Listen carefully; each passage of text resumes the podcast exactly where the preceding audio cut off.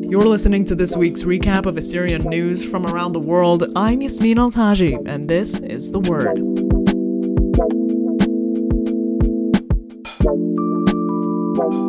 Members of the U.S. House this week announced the formation of a National Assyrian Caucus. At a public meeting with Assyrian activists in Washington, Representative Josh Harder of California announced he would chair a congressional caucus on Assyrian issues. Harder spoke to a group of activists attending the Assyrian National Conference in the Capitol. Harder told the Word at the meeting that the caucus will focus on passing various pieces of legislation, including House Resolution 550 recognizing the Assyrian genocide, which he said is, quote, long overdue. He said the caucus agenda will also be guided by issues affecting the Nineveh Plains in Iraq, like security assistance to protect, quote, Assyrian communities abroad. He said, quote, it's about trying to lift up the voices of the Assyrian community across the U.S. and making sure that Assyrian concerns are listened to. According to API Vice Chair Artur Sargon, Representatives Jan Schakowsky of Illinois and Anna Eshoo of California are also on board. Sargon told the Word that this is a relaunched iteration of the Congressional Assyrian Caucus. She said, quote, We look forward to working with our community partners and supporters to expand its membership in the coming weeks and months. And in Iraq's Kurdistan region, efforts to bolster Assyrian representation in the regional government reportedly continue. Assyrian National Broadcast reported this week that four parties in the Kurdistan Regional Parliament have adopted a, quote, consolidated demands sheet, amending the Assyrian Christian quota in the parliament's electoral law. The list of demands will reportedly go to the head of the United Nations Assistance Mission for Iraq. Earlier this year, a Syrian member of the Kurdish parliament, Farid Yaqub, made similar demands for an increase of Assyrian Christian quota seats. He told The Word in episode 61 that increasing the number of Christian quota seats would better represent one of Iraq's, quote, indigenous communities. And in northern Iraq, an Assyrian visual artist recreated Assyrian reliefs destroyed by ISIS. Iraq based sculptor Ninus Thabit shared images this week of a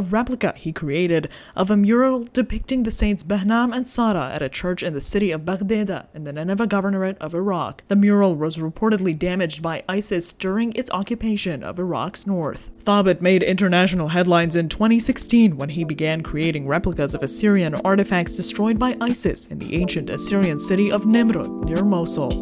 That's all for this week in Assyrian news. Yasmin Altaji, The Word.